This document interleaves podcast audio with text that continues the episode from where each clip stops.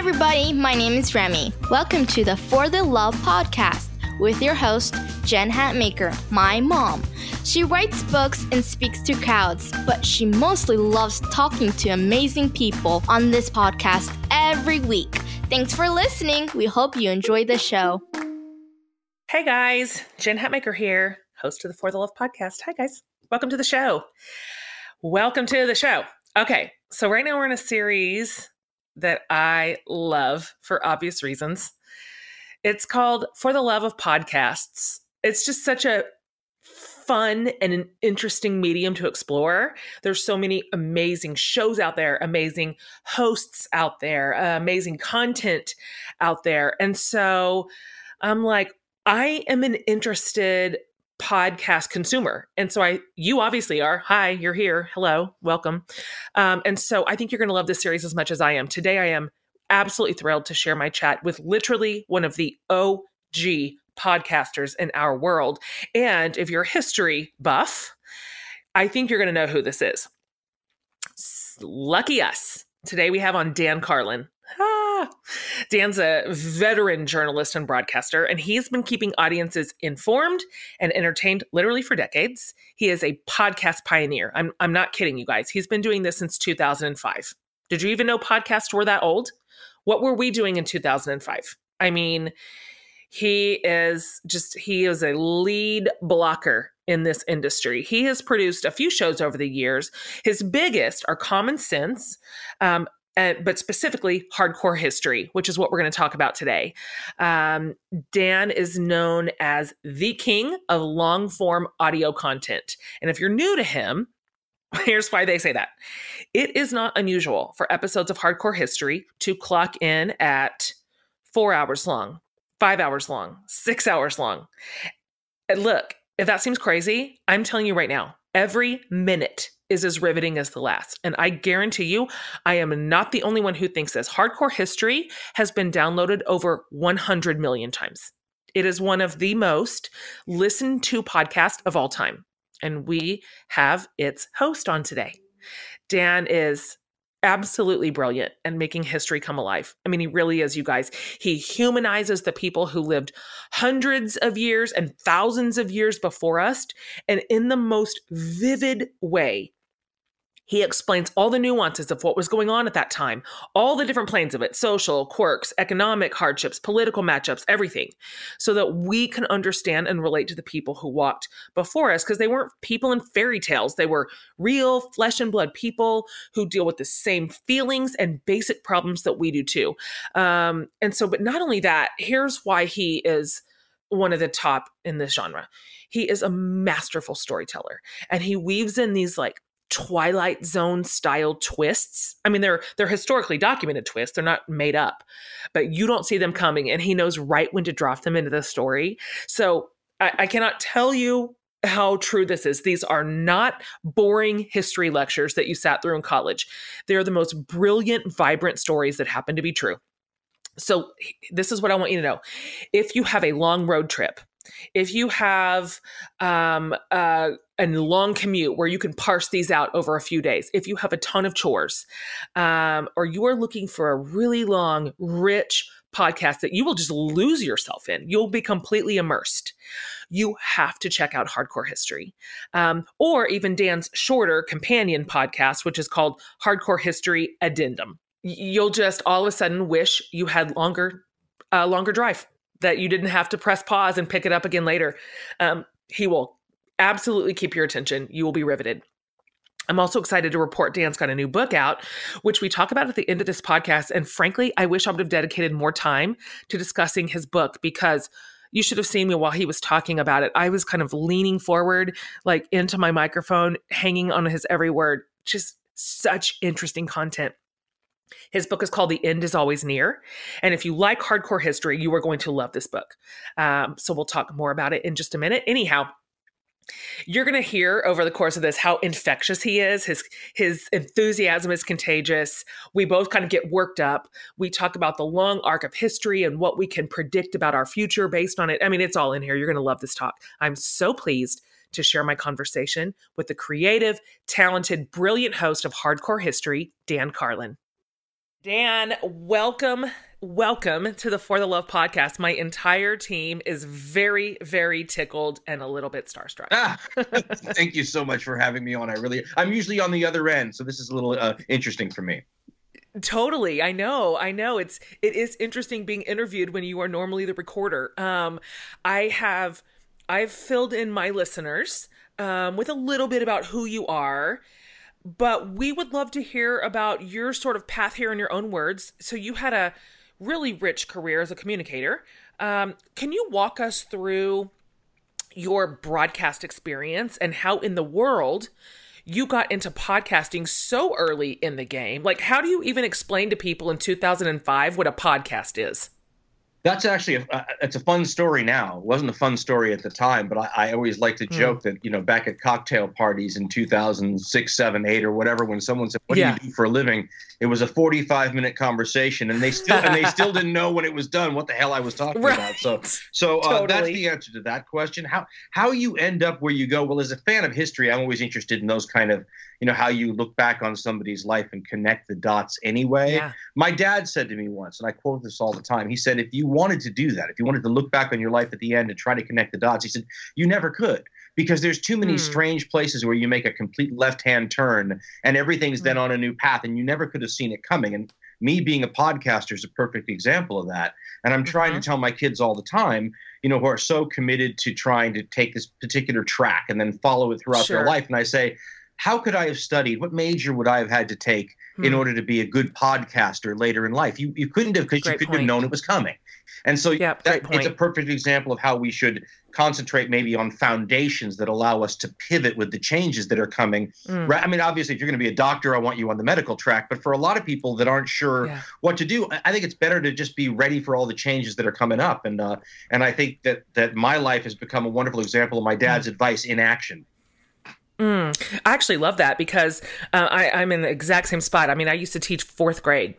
So I could I didn't even have a vision for where my life was going to go, much less some of the um, formats that were going to be available to us as communicators in the future. And so I love that hold it loosely approach. Um, you know, generally a lot of us can sort of find a north star and then just generally head in that direction. Um, but I like the flexibility of kind of being open to possibility. So you kind of had a you had a north star. I mean, you were a history major in college. Um, so take us back to uh, sort of the moment, or maybe just the season that you decided. I'm going to dedicate my time to a history podcast. Um, why history? Why does it matter? Why does it matter to you? Why should it matter to all of us? Mm, that's a complicated question. Um, yeah. Well, let me start at the beginning because for me, okay. for me, history is something that's that's somewhere patterned in the DNA. I don't know how to explain mm. it. My mother used to joke that she didn't know how to explain how her six-year-old son was reading the rise and fall of the Third Reich. It was a little disturbing in the Whoa. 1970s. You know, uh, sure. they, they, thought maybe you needed to see some some some uh, credentialed experts for things like that. Um, but, sure. but it's one of those things where you turn around and say, "Isn't it weird that you end up making a living?" Well, or, or, mm. or, maybe not weird that you end up making mm-hmm. a living doing something that seems to have been so pre-programmed into you. Sure. Uh, but I feel like a lot of people are that way. Uh, a lot of people aren't, but a lot of people are that way. So, in answer to the question, the history major thing seemed almost like a cop out for me because hmm. you know you, I was a theater major when I started, and then oh, were you kind of a military history major by the time I finished? And I joke with everybody that those sound like two things that are completely incompatible, and yet I use them both hmm. every day in my job. Huh, that's true. military history that's quite a blend. Um, mm. So, but but so to answer your question about how you you go into different directions. When I was a history major at the University of Colorado, uh, the history department used to print out a, uh, a handout that you could pick up at their at their main offices to give to your parents, and it was called okay what to tell your parents about choosing history as a major. oh and my gosh, supposed to be great. arguments that you could then say, hey, no, no, I could teach, you know, I could do this. Because at the time, everybody was so, and still are, I think, focused on, you know, how are we going to get this degree to pay off somehow for you? Of course. Um, but then I got into news, which again was sort of um, hmm. because mm. I was a news junkie. It wasn't because I always wanted to be in news. And when I got into news and you start to see the different kinds of reporters that your average, especially when I was in the 1980s, the, the, different kinds of news reporters that an assignment editor has and how they make their decisions on, you know, this person's going to be good for this story and that person's mm-hmm. going to be for that story. And I was in a, a, Los Angeles news station, and so we had Hollywood reporters and we had these kind of reporters, sure. that kind of. But when it was something that was going to be complicated, deep, political, whatever it might be, mm. The people that tended to get chosen were all history majors in college. Hmm. I remember looking yeah. at it and just going, and, and, one of them told me that because I had this conversation with them in a mentor sort of sense, and they go, "Look at this guy, look at that woman, look at hmm. all history majors," and it's and, and, so you start turning around and go, "Okay, I see the practical applications now of of, hmm. of finding out A to B to C to D, and here we are today. So let's explain what E looks like, right?" Um, hmm from a reporter, somehow you make or have the opportunity to make a jump into something like talk radio. Uh, I was hmm. doing three hours a day, five days a week of that for years. And then a listener, and isn't it funny how, and you'll understand this too, when you have mm-hmm. listeners, they sometimes just get a hold of you and say, I heard yeah. you talking about this. I, I, you know, you might love to know that or this or the other thing. And I was doing a show one day screaming about, I had a, a mildly antagonistic relationship with my audience back in the day and screaming about what we're going to do for positive change. And there was a message waiting for mm. I got off the air that said, if you want to know what I'll do for positive change, let's have dinner, which freaks you out a little bit if you think about it. On Totally. You, know, you go, uh, do I really want to do this? I ended up doing right. the guy who shows up. The only way I can compare him is he, he looked like Dilbert in the comic strip, except he had hair sure. down to his waist. Um, okay. Little John Lennon glasses. And we sat down and talked. And long story wow. short, he wanted to put me on the internet, my radio show. This is 1995, yeah. by the way. There isn't Crazy. even a that I that I knew of anyway, any kind of files that you could do this with. But that's what right. this guy's a genius in, in being too far ahead of his time. He's one of those guys that can't wow. even share in the fruits of his labors because he's too far ahead of his time. But yes. he saw podcasting in 95. And so we started wow. talking about it. And that was the first time anybody ever put that idea into my head. And what was attractive mm. about it was when you were a news reporter, the only way you ever got promoted or moved up in that world was to go from town to town to town, you know, uh, bigger markets sure. every time. Bigger markets, yeah. yeah. I didn't want to do that. I didn't want that life, uh, continually mm-hmm. moving. And th- the idea that I could um, do my radio show at the time from anywhere and have anybody mm-hmm. listen to it anywhere they were was intoxicating. It was a little hard to believe, but it was intoxicating. Yeah. And as time went on, you could kind of see the dominoes line up, and you were thinking in your head, "Oh, that thing that guy told me is starting to shape up." If that makes so, he yeah. put the idea in my head. I was watching for it, and so that helps you be in the right place at the right time later. If that makes sense. Yeah, it does. Wow. I mean it's it's so cool to look back on that in hindsight and realize the just sort of the the forward thinking um, that you were privy to. I can't actually believe you said yes to that dinner. That sounds like a crazy um, invitation. Yeah, that, that's another life thing, though, isn't it? That that, that you do things. You're right. I, I've gotten jobs that way where you're you're not even sure if you want to mail this letter and you literally hesitate putting it in the mail you know this is how old i am right putting it in the mailbox or not yeah. putting it in the mailbox yeah. and all of a sudden you put it in the mailbox and you and, and six weeks later your whole life is different and i think about you know mm. how that happens in your life and my life. And then I, I yeah. I domino tumble that backwards to some of the historical figures i find interesting and realize that this is how most of their lives probably went too. That's right. Yeah these like really unexpected pivots that may at the time feel small but end up carving out a trajectory for the next 20 years. You're, that is 100% true in my life also. Um, and I, I i like that it, seems like right now all of our decisions feel always fraught and always very very precious. And everything has to you know be done with such intention and, a, and an eye to the long form and the long view. And when in fact i like the i like the flexibility of um, sort of holding it a little looser and taking some risks. It's just such a risk averse culture. And so, um, speaking of flexibility, before we're about to get into your exact, your actual show, but um, one thing that you've said that I love, you said, wisdom requires a flexible mind, which I love. I wrote that down in two different places. Um, can you talk to me about that idea? Yeah, and I think it's uh, it's one of those things that you know, uh, not to change the subject because I'm not, but I, I, have a hard time trying to figure out what people have always been like versus what they're like now, right? How much of what we yeah. see around us is new and how much of it is the way we've always been. So I try to, because you're trying to get a sort of sense of what's normal for us collectively and what's yeah. not. And the wisdom requires a flexible mind thing is simply the idea that eh, let me let me let me do it this way. This is how a history nut would do it, right? He quotes somebody mm-hmm. else. Uh, the economist John Maynard Keynes had been accused once. This is a famous story. Whether it's true or not, it's, it's a famous story. So a journalist walked up to this famous economist and, and, and basically accused him of what we would today call flip flopping, you know, changing mm. his position on something. And he turned around to the reporter, supposedly, we're going from memory here, and snapped back, mm-hmm. When the facts change, I change my opinion on the matter. What, pray tell, do you do, sir? And it was just hmm. one of those That's wonderful good. things where you go, okay, if you don't have a flexible mm. mind, what do you do when the data that you base your decisions on changes, right? And if you don't mm. change when the data changes, well, then is your decision based on facts or feeling? I mean, where are you get, how do you, on wow. what foundation does your way of thinking rest? And so, if, yeah. if you if the data changes, I think we have to be able to change, and I think we have to be always looking for what the new data is, and and not because you don't want to be an idiot, um, being mm. able to take that new data and, and put it in some sort of context so that you don't get fooled. Because sometimes, you know, uh, bacon's bad for you, bacon's good for you. I mean, you get that kind of situation uh, yeah. going on. You, go, you don't yeah. want to change your mind every two seconds and go, well, the new data seem to indicate. But there's, uh-huh. but, but there's, but wisdom requires you sort of assembling all these things in your head and starting to make judgments and going, well, it's starting to look like this is more likely, so I'm going to look at my. I mean, I reevaluate my way of thinking all the time. Uh, I don't hmm. know if that's um,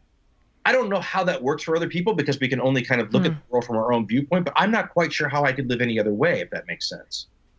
Well, it does. And it's so incredibly relevant right now, um, sort of in our culture, in our in our world, maybe in like it's stark relief in that we see a real lack of wisdom um, when the data presents information and our culture at large just shuts our eyes and ears and says la la la la la. You know, we we want to think what we want to think, and um, I find that incredibly relevant to my work specifically. What you just said um, in my space is that a flexible mind has really been my pathway to growth. Um, although I notice that not everybody loves that uh, certainty is preferred. Um, you know that this is what it is. This is what it's always been, and we've got this right. Um, that's high currency in my world. Well, and you know, so, there's some things that are yeah. tough though. There, there, and I, and I, and I want to, I want to point that out to younger people, especially because I'll go to these speaking events and, uh, and oftentimes now, I want to say five, six times this has happened to me, where some 18 year old has come up to the microphone mm-hmm. in the question and answer section at the end and basically asked me some variation of the question. I'm young. I don't exactly know what came before me. I really want to be well mm. informed. What would you suggest I read or watch to become well informed? And okay. this is what I think, you know, I, I consciously try to figure out, like I told you earlier, what's different about our existence and what's really relatively mm-hmm. the same. And this I just feel it is so much harder now for a person to feel like they are informed because, hmm. you know, here's the funny thing. When I was a kid, we had three TV networks. We had a couple of right. major newspapers. You know, there, there were yep. there was a very and I used to think about this as a disadvantage. Um, and at the same time, I was never uh, pie in the sky or rainbows and unicorns enough. I was in the news business, right, to think that this was truth from on high, right? Just because the New York sure. Times says it doesn't mean it's truth from on high. So if we were being propagandized, though, the advantage was we were all being propagandized by the same source, basically. Uh-huh. And so you could have these water cooler discussions in the morning, and you may have been discussing something that you know today someone might label as fake news, but it was oh, right. it was treated as shared currency, and you could have discussions mm. based on that shared currency. So you could say if you read the new when I was a kid, if you read the New York Times daily, you were considered an informed person, and you probably right. would have passed a test that put you in the top four or five percent of the general yeah. public. Nowadays an 18 year old trying to say, you know, I'm going to be responsible. I want to be an, an informed citizen because that's my role in this in this society. I'm not sure what to tell them to read anymore or hmm. watch. Hmm. And and I think that makes the hmm. job of of sorting out truth from falsehood and all that kind of stuff um so much more difficult. Like I said, even if yeah. you were being propagandized when I was young, there was a route you went to where you could at least fool yourself that you were informed. Sure. Now, I just think we think we're informed because we read the sources that we like and and you hmm. have to be really media savvy. I mean, like worked in the business media savvy right. to, to try to navigate your way through these very difficult waters, trying to figure out what's real and what's not. Absolutely true. We've had a couple of experts, for lack of a better term, on this show helping us wade through media literacy um, in this day. And it is, I mean, if you're committed to it, if you're committed to being media literate and careful about your media diet and well informed, it's work I mean, you have to really set aside some time for it, a lot of energy. It now takes much more out of us than it maybe once did because you have to f- go to so many different sources, um, sort of fact checking back and forth. And so, yeah, I can see how, as a culture at large, we are probably terribly misinformed. Um, uh, because to your point it's so much more comfortable to just ingest the sources that already confirm our bias. Um, and so yeah that's easier and i think that's the low hanging fruit that most of, most of us reach for and so it is it is work at this point.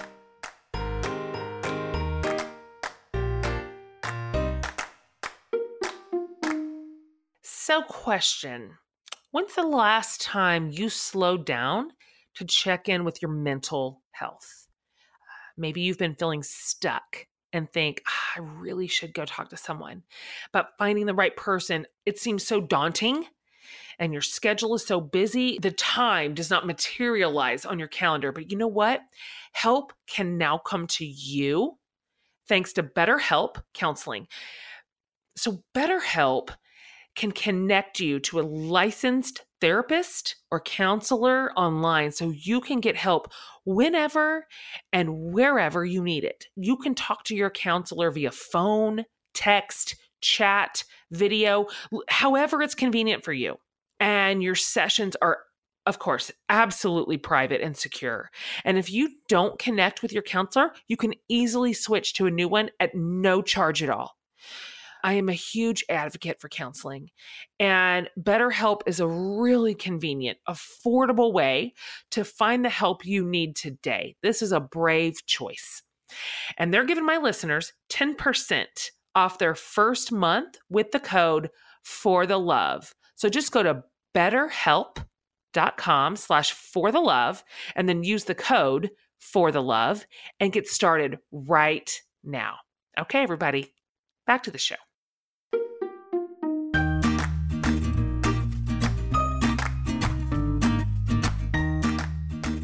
I would love to pivot to your to your podcast because you're just like you're just OG here in the podcast world. You are known as the king of the long form podcast, and that is the truth. Um, so the production work and the rich detail that you put into your episodes that are hours and hours long four, five, six hours. They're masterful. They really are. Uh, I know, though, that you did not start out with six hour episodes. So, can you sort of walk us through that progression? Why did you decide to dedicate so much time and detail into just one episode? And how did your audience follow you? Did they follow that jump? Did you have some resistance there? Um, how did you get from where you started to where you are? I appreciate all the credit you just gave me, but I don't think I can take it because I don't think you better. I, I don't think we I don't think we thought about it that way. I think this was part of an hmm. evolution, and I think the fact that it went the way it did is a is a testament to the freedom that this medium allows. Right? It's a com- Great it's point. a complete white space, which includes. Yep. I mean, when you come from any traditional media, and you can pick your media. So we'll say radio, where I came from. Radio, especially you know, I'm in the talk radio, the AM side of things, right? So that is that is an hour that is broken down into segments, and you can look at it on a piece yeah. of paper, right? They'll say, from here to here yep. we do this, from here to here. We... So your yep. freedom is is compressed within these tight little windows that you're allowed and there are and, and that changes the nature of the beast right so one of the major things they used yeah. to say in talk radio is you cannot go below the surface level because the audience is turning over all the time people getting in and out of mm. their cars and, and, commercial breaks so there's no oh, yeah. so you can't assume that everybody heard the last segment or whatever but that mm. influences mm. the freedom in the medium and how it turns out sure uh, writing a book is the same way television is the same way podcasting is absolute for a guy like me, right? So, so I'm over mm. all of the, you know, I, I no longer need to be on camera. I know, you know I'm over all the mm. things that a young person who's starstruck by the media. Mm. So, so now all I care about is how much white space do I have and what can I do with hmm. it? And so for me, yeah this is this, you know, people used to say when podcasting was young, they used to assume that this was a springboard to something else. And I used to oh, say right. this is not a springboard to something else. This is what all the other things that I've done that most people think is the cooler stuff has gotten me to mm. the point hmm. where I, now I can play in this completely free creative area. And so when you oh, say how long are shows supposed to be, I don't know. How long are shows yeah. supposed to be, right? Um, so the first one we did was like 20 minutes or something. Right. Because we had no idea, uh, you know, because the, the show I was doing at the time Common Sense, was really uh, uh, uh-huh. the radio show I used to do reimagined through the freedom of this new white space, right? If you could talk yeah. about current events, but assume that everybody who heard 15 minutes ago is still listening, what more could you do with it, right? So that mm, that was yeah. that was the extension there. This was hardcore history was the first thing I had ever designed from the ground up to take advantage of all that white space. And so we yeah. didn't know what you do with it. it was so, so, it was like I put a little dot on a giant white canvas and said, how does that little dot look? And then over time, that mm. dot grew into a lot of other things organically. And it, there yeah. was the first show we ever did that um, was over an hour. And it wasn't, my, I didn't want it to be over an hour. There was just, the story was taking longer. I, I uh-huh. inserted an apology to the audience yeah. afterwards. And I got a lot of emails afterwards saying, you know, we have pause buttons um, uh, we we and so good. so there's this this back and forth, especially in the early days of podcasting. Um, you know, I ran a, a, forum, a discussion board for the shows, and you would interact with the audience in a way where you felt mm-hmm. like you knew some of these people. And they were very good for saying, I'm just telling you, this is working, or don't be afraid to go hmm. longer, mm. or whatever. Now, I'm not sure that that's the same as saying, please do a six hour podcast. That's what we want from you. But, but, yeah. but it, it, opens the door for you to go, yeah, yeah, why was I feeling like there's some magic time that's too much? Um, and so we started thinking about this more in terms of uh, rather than thinking about like a radio show where each show is, you know, uh, Bob Smith today as opposed to Bob Smith, right? And and thought of them more like I was a kid, so we say record albums, but but I mean think about each of these as its own sort of record album project that's that's its own encapsulated thing that is not attached to any other episode, um, and, yeah. and, that stands alone. And that's when you mm-hmm. start saying, okay, well, how long do you need to tell the story of this particular thing mm. or that particular thing? And so that's how we got an organic growth to something like you know the longest episodes are a little over six hours hours, and that I still yeah. think that's way too long myself. Well, your listeners don't, and I'm they troubled if I shortchange the story. That's what we've set up. Yeah, that's the expectation level we've screwed ourselves. That's right. That's right, and that's the beauty of the of the format is depending on what kind of podcast you're putting out into the world you can have it be 15 minutes and not a minute more, or you can have it be six hours. Your work is so unique um, that at this point, if you shrunk it, it would be at the expense of the stories, at the expense of your work. Speaking of work, um, I, I'm I'm curious how you approach it. How how many more or less, if you're just going to sort of shoot for the average, how many hours of research do you put into each episode? Like how many different books do you read? How many experts do you consult? Um, what does that background work look like for you on any sort of given episode? That's a hard question to answer because it differs uh, sub you know show to show, subject to subject. I, I can say that um, it's it's an incredible amount. I'm not going to lie to you, yeah. but I don't mind that. I have this, you know, I, I actually kind of take pride at this point in how much work I'm putting into this because you feel like you're using every brain cell. You feel like eventually you're going to be able to turn around as, a, as an old man or whatever. Not that I'm not an old man now, but but you know, look back on this and go, I really tried, right? Um, oh, yeah, I really want to feel this. And these things, you know, once you the hmm. podcasting was different than radio too and i realized this early on if i can take credit for anything it's really realizing early on that radio went out into the ether nowadays of course it's mm. it's basically podcasting too but but back in the yeah. day uh, if you weren't in the car with the radio on when i was broadcasting you didn't hear it right it was gone mm. off into so no worries i mean if you did a bad uh-huh. show the next day you just do a good show and, That's and true. nobody heard it yep podcasting is like digital stone uh, That's right. That stuff's forever. And so once you get the idea, okay, this stuff is forever, that does make it more like a record album and less like a magazine right. article, right? And yep. so you start thinking, okay, this has to stand. If, if I want this to be what you leave behind, then hmm. then I want it to stand the test of time. Now there's a sweet mm-hmm. spot. You could be a, a, a nut and work on the same podcast for ten years. Uh, totally. On the other hand, if it's the equivalent, the podcast equivalent of Star Wars or one of these mm. uh, Gone with the Wind, or you know, you, and that's going to happen, by the way. Um, but but then it's worth it, right? Then, then you're you're painting the Sistine Chapel, or you're writing the Lord of the Rings, and it may be the only thing you ever did, but that's far and away enough. I, of course, can't work in that realm, so I try mm. to make each one of these things use every one of my brain cells and it's hard. And, and, so to answer your question, how much does it take? Well, it depends on how many sources there are, first of all. Hmm. So um, sometimes I talk about subject there's four books on in the world, you know, main mm-hmm. books. Oh, yeah. In which case, then you have to go out and you have to talk to experts and you have to try to figure out how you're going to flesh these things out. Or then there's the First World War, where you not only have a bazillion books, but you have books from every country that was a participant in that conflict. Right. right? So you so if you really want to give a mosaic where you're showing a bunch of different sides, you can't just read books in your language from your country. You have to find. Tra- so I'm not going to lie to you, it's a lot of work, and, and I used to be able yeah. to get out once upon a time, it was a history show a month. Then it was a history show every few months. Now I'm averaging a yeah. giant whopping 2.5 uh, major history shows a year. Yeah. Um, so yeah. It's, a lot of work. But when you look back on the catalog, you know, in the library, um, I only started liking the shows when they started being really intense because that, yeah. that's when you start to go, okay, um, good or bad, love it or hate it. I, a lot of yeah. a lot of me went into that. Yeah. Well, and that's evident. And um, uh, you know, I think that's why we love your work um, because we maybe only get two a year, but it's in, immediately understandable why when we listen. And I mean, I, I will just sit in my car in a parking lot because I can't quit. I'm like, well, I'm just I'm going to sit here and let my car run, roll the windows down. I don't know. Um, I can't. I don't want to have to wait to come back to it. But it's such a gift to your listeners. You covered so many things on your show over the years. I'd love to know just to date, what has been your favorite topic to research? Like maybe the most surprising story or the one with threads that took you to places you didn't expect going into it. Like what what delighted you the most as the host and researcher?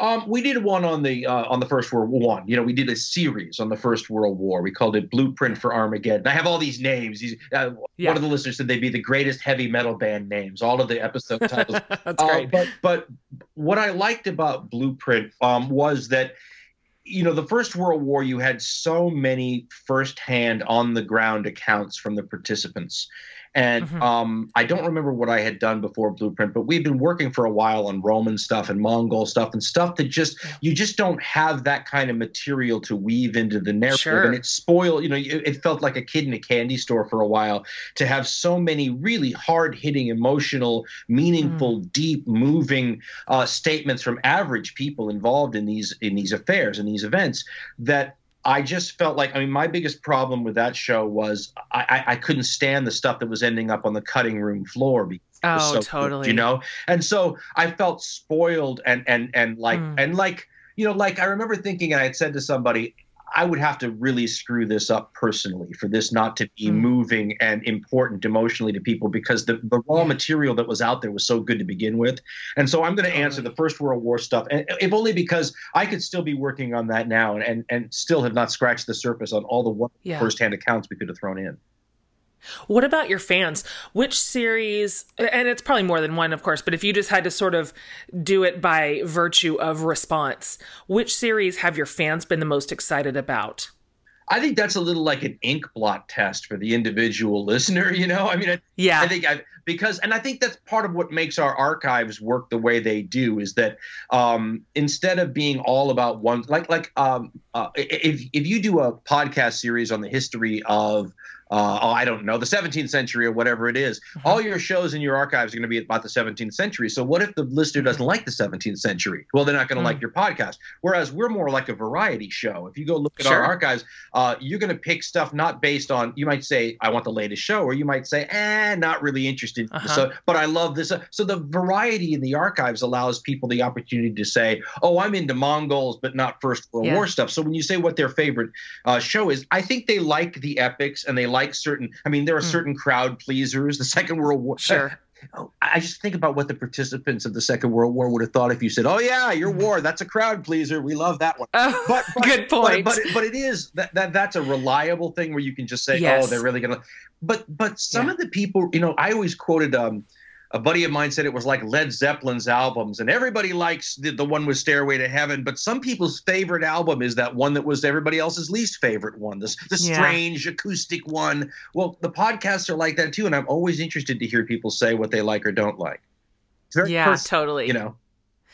Yeah, it is, and that is that is the beauty of podcasting is anybody can just pull up the archives and say what do i want to hear today especially when they're standalones everybody loves history and what i point out is ah. the reason everybody loves history is because there's a history of everything and so wh- yeah. whatever you're ah. interested oh. in fashion motorcycles sports whatever point. there's a history and the history teaches you the history of that teaches you the same thing that the history that you know you asked me what you would study to understand yeah. the, the life today if you want to understand fashion today you have to understand how it got that way so everybody's that's how I would teach it, by the way, in schools. I would find out what the students are interested in individually, ah, and I would tell yeah. them to learn the history of the thing that they're already interested in. Because the facts that, you know, Columbus discovered America and all that stuff is a bunch yeah. of random stuff that people decided we should know. But what you really mm. learn is how things go from A to B to C to D, and you can learn that studying whatever you're interested in. I am really interested to hear your answer to this one. Um, you're a student of history. And so, just by virtue of your work, you are recognizing patterns of human behavior over thousands of years. You mentioned earlier, um, you know, you're saying what's been ubiquitous to humanity and what's new to us, and you are constantly sussing that out.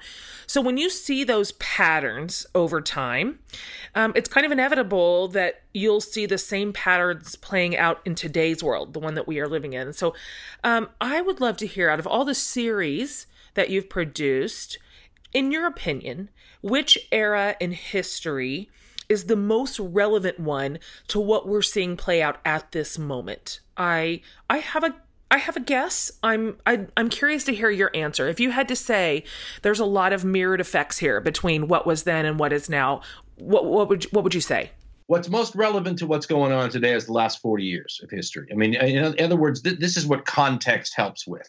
Uh, I had a history teacher that said that um, learning history is like watching a soap opera on television. And and if you just start a soap opera that's been on television for 30 years today, you're going to be totally lost. You're not going to know who the characters are. You're not going to know their histories with each other, why this person's mad at that person, who slept with who a long time ago. And and so you go back and you watch the old shows and you catch up and then then, then the new shows make sense.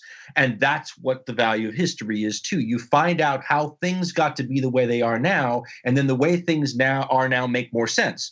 And so understanding the current situation uh, you know you, you could make an argument well we'll start in caveman times and we'll follow the whole narrative. But, but really i mean if you just want to do the, the cliff notes version the last 30 or 40 years of history helps us understand the trends and forces and what we're involved with now and how we got to where we are now. So in, in terms of what's most relevant, that's most relevant. In terms of mere images, um, I think I know where you're heading with this. I think, uh, uh, you know, I like to say, you know, patterns in history is a weird thing because historians, uh, and I'm not one, uh, but I, li- I like to read their magazines. Uh, they they debate these kinds of things all the time with each other, and they hate ideas that there are templates or or right. In other words, that anything is predictable, or that any you know that, that we have great people, or that we have. I mean, you can't. They, they hate the big pronouncements because they, there's always ways to disprove those things, but there are some constants, and we human beings tend to um, put patterns over things and then try to make sense of them that way. So some of the content some of the, the, the, things that remain the same the constants are us right? People are the same right? So which what the, uh, all the um, all the world's a stage and all the people merely players right? So the trappings change the costumes change the circumstances change but but the individual creatures in those costumes are still as greedy or as uh, or high-minded or as you know all the qualities that we associate with with being human apply to the ancient romans as much as they apply to us and then and then they're filtered through a very different system, obviously, and a very different reality, um, including the ability to read what the Romans wrote, where of course they can't really read what the Romans wrote. Um, so so then you overlay that with systems. So take our system now. The United States is still, as far as I can tell, a democratic republic, really a republic that's becoming more democratic over its history.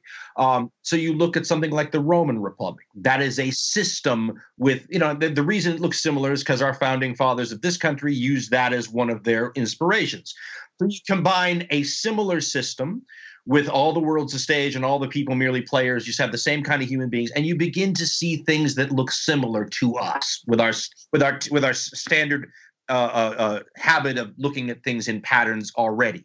So I, I, think that's what you see now. You see a system of representative government which brings up mm-hmm. corruption and pandering and politicians and money and all yep. the things that partisanship, all those things. In other words. Mm-hmm we're not like the Romans because of that. We're like the Romans because we're people and we're in a system that allows those. I mean, if you allow voting and you allow you're going to start to have partisanship so these things naturally spring from these other things and so i think we begin to see uh, there's that old line that twain is supposed to have said that history doesn't repeat itself but it sometimes rhymes and i think mm, that's, that's, what good. we feel like we feel like mm. we see these rhymes or echoes or or the other one i like is that history is like dipping your foot in a running river it's the same mm. river but it's never the same water um, and and so that that's kind of how. So when you say how do I feel? Well, I mean, you look at a system like the Romans, and you see what happened to the Republic, and everybody always talks about the Empire, but the one we're like is what was there before it turned into the Empire. And for you Star Wars fans out there, that's like George Lucas's template too. I mean, he's looking at the transition from the Republic to the Empire, which is which, so. I mean, this is what we should be looking at. And I, I should point out that the most fabulously interesting thing for me about that whole Republic Empire thing in Roman times was that the Romans didn't officially change the forms for generations. In other words, they pretended like they were still a republic. Senators still ran for office. They still did favors for rich people and accepted money for it, even though there was an emperor in charge who was really running. In other words, nobody deliberately repealed the whole thing. They just sort of carried on with the fiction for a long time. Um, we could easily do that and then not realize things were really fundamentally different for generations. And it's the kind of thing that a history book is so good at telling you about, but that the people who actually lived through that era might not see it that way. Absolutely. I'm curious.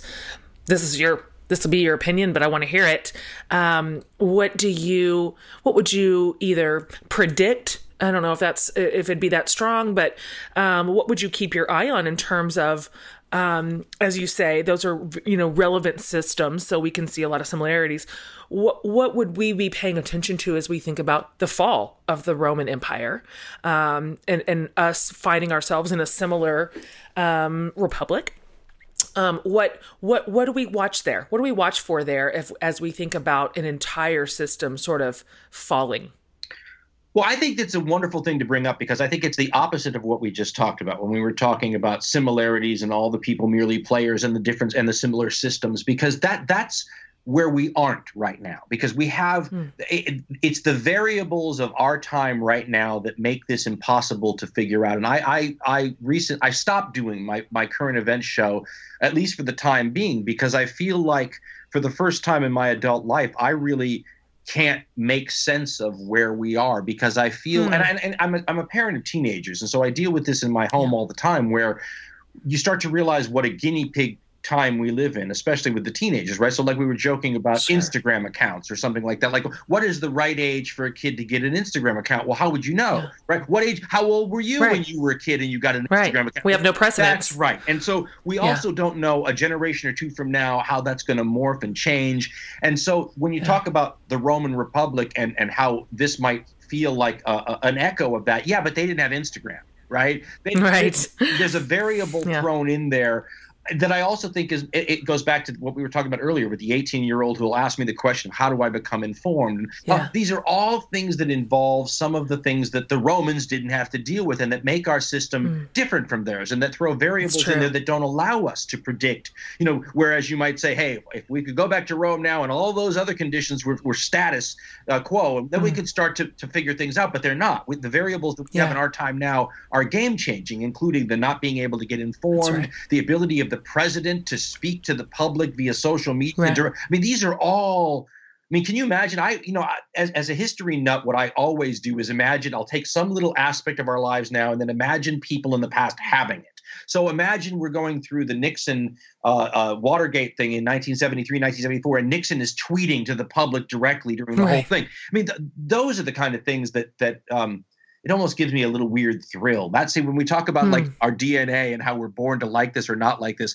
Uh, doing that kind of weird crap is something. I mean, I love that stuff. So yeah. like, I that, yeah. that's Twilight Zone stuff that I like to play with, and I always like to say that science fiction and fantasy uh, and history actually intersect and meet with each other. And they meet right now in the instant we're living, right? The hard facts yeah. of the past are one minute old, and the fantasy yeah. and science fiction of the future are one minute away. And the time you live in now is they meet.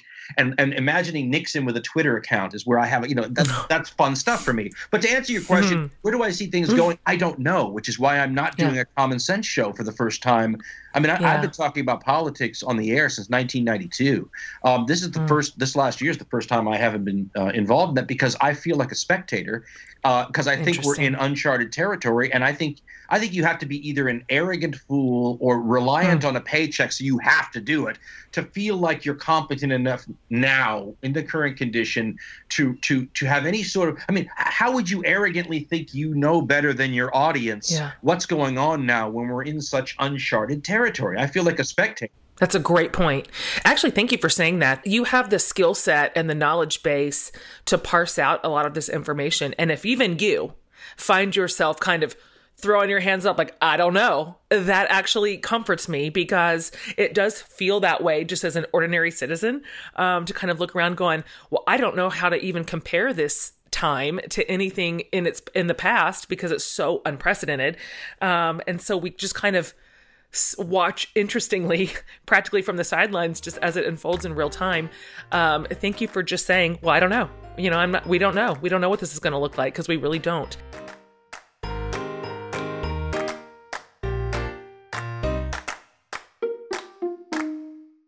living a healthy life is far more than just losing weight right it's about developing habits that help you feel like your strongest, your most confident self. And I found a partner that guides me and cheers me on. And you've heard me talk about it. It's called Noom. Noom is not a diet, it's just this healthy and easy to stick to way of life. Noom is based in psychology, so it teaches you why you make the choices that you do, like what's under all of this. Um, plus, they arm you with all these tools to start replacing bad entrenched habits with better ones, just really one baby step at a time. Uh, my personal experience with Noom is that it's all these victories in my life that have nothing to do with the scale that is why this is working for me. I feel so much better in my mind. I feel so much better in my body. I have more energy. I'm developing this muscle memory for confidence because I'm I'm seeing that it is possible to relearn and to begin making good choices for myself in a habitual way. So it's just a game changer for my mindset and then ultimately for my physical health. You can sign up for your absolutely free trial. So go to Noom, it's N O O M noom.com slash for the love. So that is N-O-O-M dot com slash for the love. Start making those like small manageable changes this very day. Noom.com slash for the love. Okay, guys, back to our show.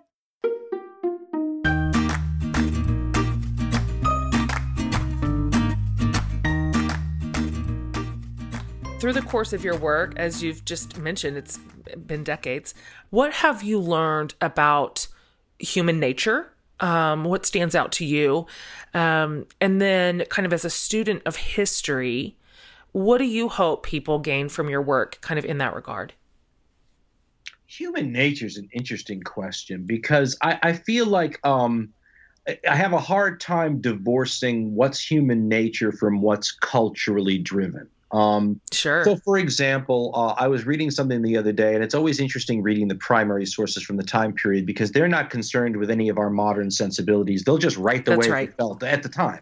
And so, yeah. uh, I was reading something about it. It was a, a like a white settler who was writing about a, a, Native American tribe, and they were talking about how cruel this particular tribe was, and that they they taught their children to torture animals when the children were very little as a way and and and to laugh and to enjoy it and and you would say mm. to hmm. yourself well is it human nature that we like to do those kind of things or is that something if those people act if that's true right start with that if it's true mm. and that they really did that is that that's a culturally driven thing right humans aren't enjoying mm. that animal suffering that's something they were taught to and you know so so sometimes when we talk hmm. about human nature i do think we have you know the greed love uh, uh, lust. I mean, all, we have all the things that that we understand are a core part of the species.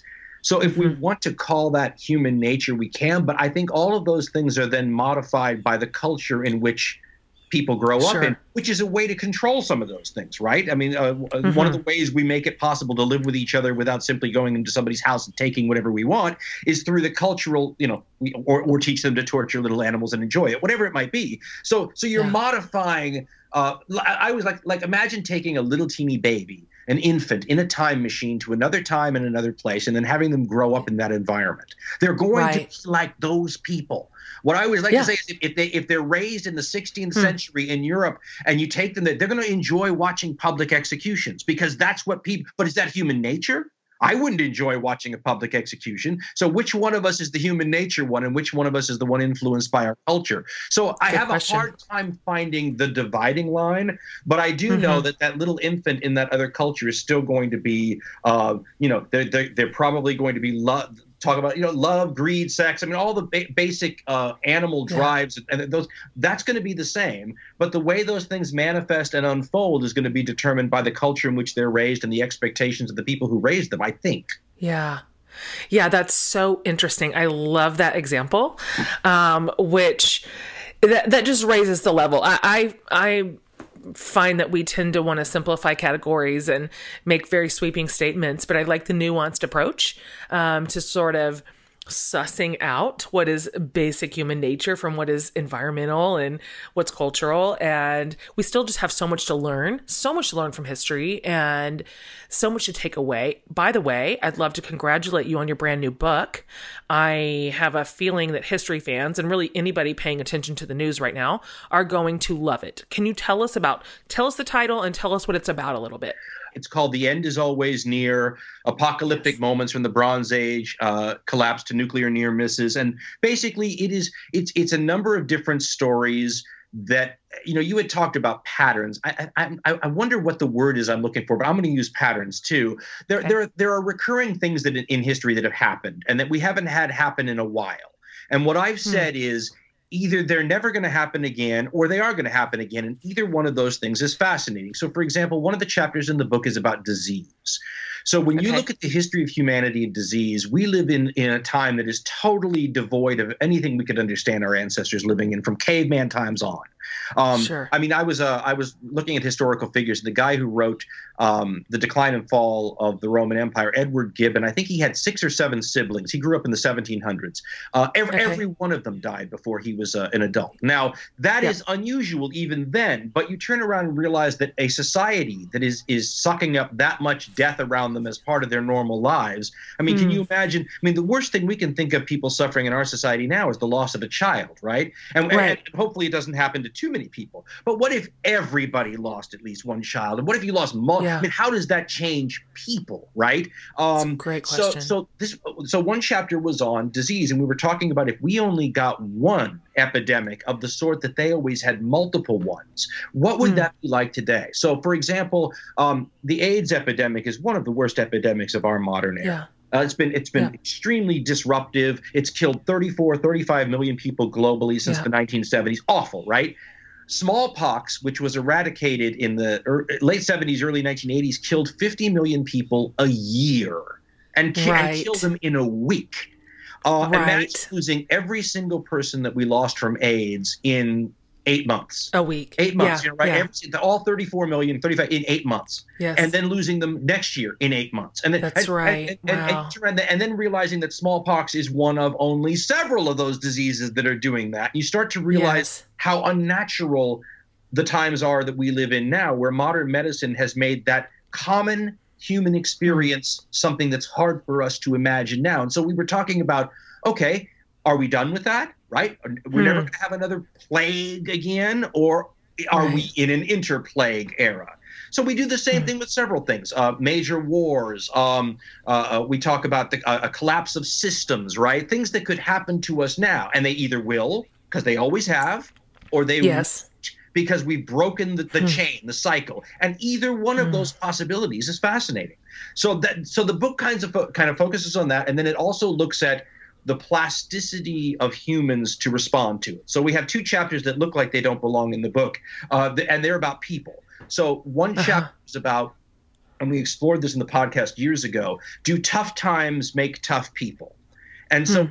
And the reason that that has to do with the rest of the book is if we ever went back to a time where you had the kind of thing where you know your six siblings died in infancy does that make you tougher yeah. does it make society tougher when that's normal hmm. so in other words so are humans plastic enough to respond to that and then the second uh, chapter that doesn't seem like it belongs, but in my head it does, is on child rearing. And this has to do okay. with my idea that, um, you know, sometimes you need to be rearing Apaches for a for a uh-huh. crazy, wild, difficult to, to to come up in world, and sometimes you could be just fine raising computer nerds and and have uh but but if society ever went south on us and you have one of those moments like in you know I, I call it the statue of liberty in the sand moments. My listeners are, are tired mm, sure. last moment in the in the planet of the apes? Yeah planet well, of the apes yeah ever have something like that do parents go back to raising apaches instead of computer nerds? Because that's what you need mm. to, to to be successful in that kind of situation. So those two chapters at the beginning that look like they don't belong that's my thinking that we're looking at the plasticity mm. you know because we always celebrate human adaptability as one of our great features. Mm. so so well what are we adapting to now versus you know there's a a part in the book where we talk about the difference in war fighting.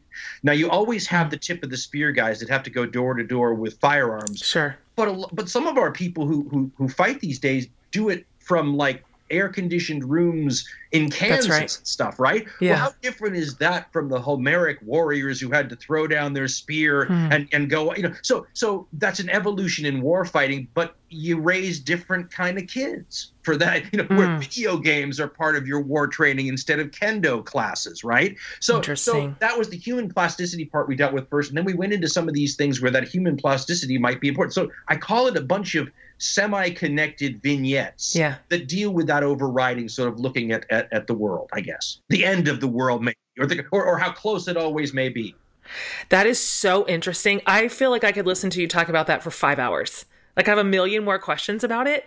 Um, so I suppose that just means I need to crack open the book and read it. It's so interesting. What's your thesis? Like, do you, or what's your what's your hypothesis, or what do you think? I'm glad you asked that because that was a, a bone of contention when I was starting to write it. Because people told me that you know if you want to write a good book, you have to have some sort of argument for the book, and I said, well, I don't have any argument, so it's not going to be a good book. Um, okay. because I said, if I had an argument, I said my podcast fans would be confused because I don't have an argument in the podcast. We explore, uh, and we and I, I come from a journalistic background, so I ask questions, right? That's right. The questions themselves are the sorts of questions that have often have no answers, right? Do tough times yeah. make tough people? Who answers that? What specialty or discipline deals with that? Yeah. How do you get data for that? Right? Right. But, Who knows? But, it, yeah. but it's not only a fascinating question, it's one of those things where you can intuitively say, okay, this matters somehow, but I don't know how, and I can't prove how. Like, like the, hmm. the example we use are are the Depression, World War II generation, right? When I was a kid, those okay. people seemed proverbially tough to us. But what right. heck does that mean? What does toughness mean? Mm. And just because you can see it and know it, how does that i mean does that make a tougher world if you have more than so we were examining there's right. a lot of you know you had talked about human beings and human nature. So much of what makes us human are unquantifiable things. And and if hmm. you're a modern historian you're practically a scientist and you have to quantify things hmm. because you have to give you know you have peer reviewed papers your colleagues and that's right. prove stuff. And a lot of what makes us human involves unprovable stuff. So we know intuitively that something like toughness is going to make a difference somehow but how? Yeah. And if history, I don't know. If history can't deal with that, who's who can ask that question? Well, the guy who has no answers, maybe. So, so in the in the book, we ask the questions and ask you to meditate on it. But if I said yeah. I had an answer, you'd laugh and snort derisively and, and, properly so. Yeah, at best it would just be a guess. At, at best, yes, yes, absolutely.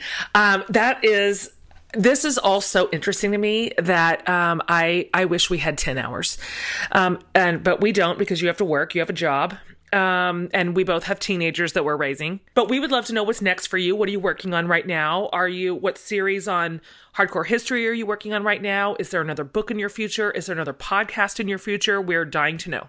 I am so happy to finally be getting just back to my normal frantic podcasting routine because th- I, I, have a lot of, you know, the, as a podcaster, you'll understand that. Uh, one of the hardest things about doing the podcast when you start getting popular is that you have a hard time juggling outside opportunities because usually mm. you're using every spare moment on the podcast. So you don't have this like spare cushion of time to devote to outside opportunities true. when they arise.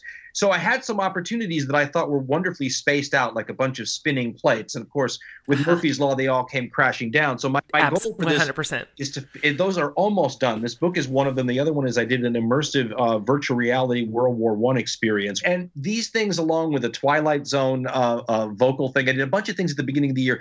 I just, it was a really busy year where I was, uh, I like to devote a little bit more craftsmanship to, to something like the podcast than the last year's allowed me to do. Um, so I'm looking looking forward to getting back to job one and really being able to focus on the yeah. podcast for a while. That's great. What what's your next what's your upcoming series I'm, on the podcast? I'm in the middle of uh I think we talked about the red meat, the stuff that you know people like. We're in the middle of a of a Pacific Asian Second World War yeah. uh series. We'll so Supernova in the East part yeah. 3. We're hoping it drops in the next week or two actually. That's great. Don't don't don't hold me to that, but that's the plan. Yeah, right. Totally. well, here's the nice thing about the rhythm of your podcast is you just put it out when you want. You're at 2.5 a year. So whenever you want to do it, you do it. You drop it. If it comes out next week, great. If not, well, it's your show.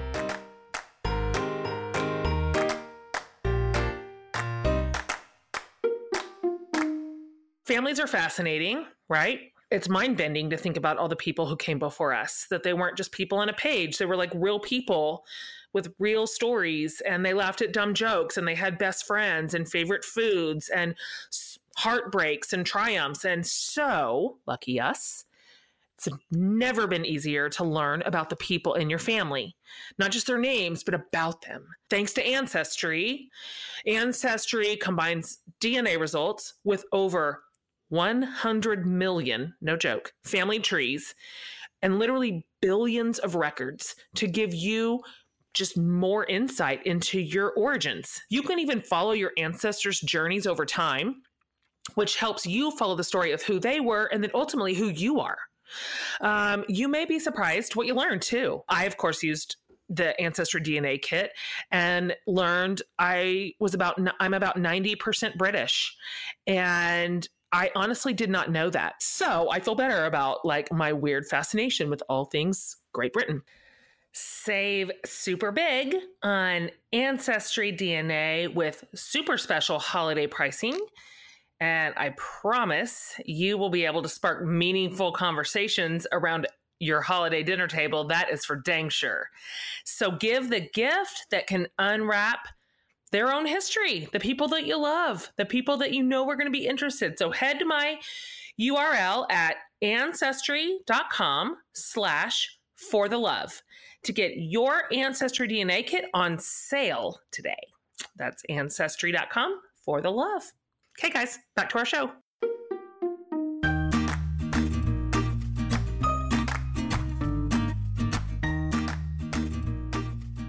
Okay, here's we're wrapping it up here. Uh, we on our podcast we do it in series, and so this is a series about podcasts. Um, so we're asking all of the hosts these like sort of rapid fire questions um, to wrap up their episode. Here's first one: What podcasts are you listening to right now? Oh, see, that presupposes I have time to do anything. Uh, it, it, sure does, and I, and, and I, I, understand I the dilemma. I'm, I'm, I'm, truthfully, uh, okay. I, I don't have a long commute where I live. I'm lucky enough to live in one of these places where if I run into five minutes of traffic, it's you know scream and yell and oh, and make excuses nice. on the phone. So uh, I don't have these long blocks of time to listen to audio. So I, pretty much yeah. read, and a lot of times, like right now, I, I'm reading exclusively about the stuff I'm talking about in the podcast. So that's a tough question for me. Yeah, so it's research. You're researching is what you're doing. Um, what is your favorite thing? And I'm, you have to pick that you've learned from doing your show.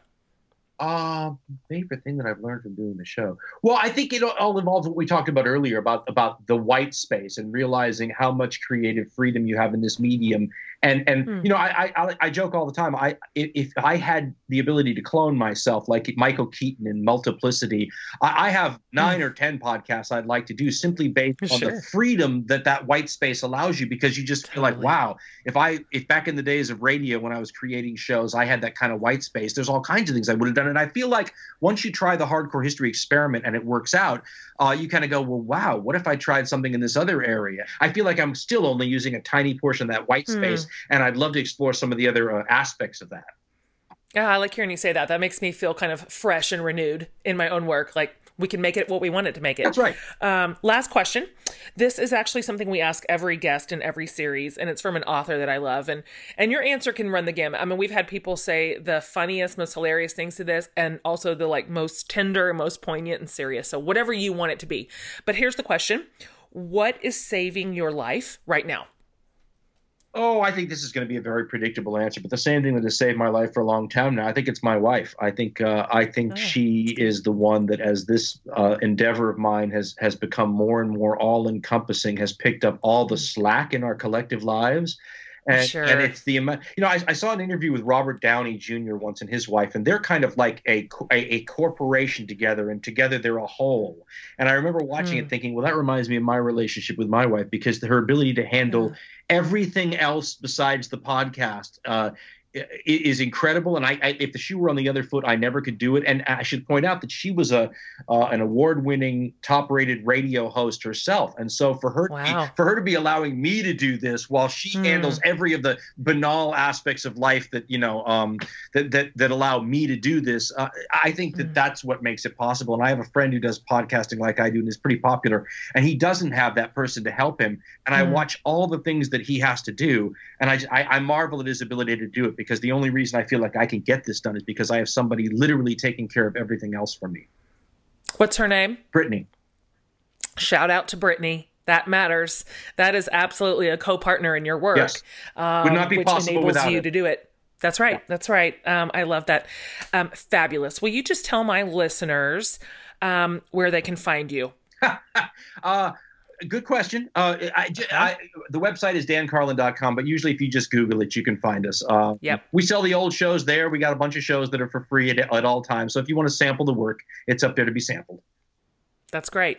We will have all of Dan's stuff linked everybody on the on the transcript page over on jenhatmaker.com all of his socials all of his podcasts all of his stuff his book included um, which you'll definitely want to check out. Um, Dan thank you so much for coming on this show. We are so grateful for your time. We've learned so much from you. You are a real inspiration to me and my team as a podcaster who takes this medium seriously and is elevating it to new heights and giving uh, a lot of us really something to look at in terms of um, possibility that it could we can we can make of this what we want. And that is such an exciting time to be a communicator. So thanks for your time today. I could not be more grateful. You have been very kind. Thank you so much for having me on and i appreciate it. Thanks dan. He is the greatest the OG right here on this show.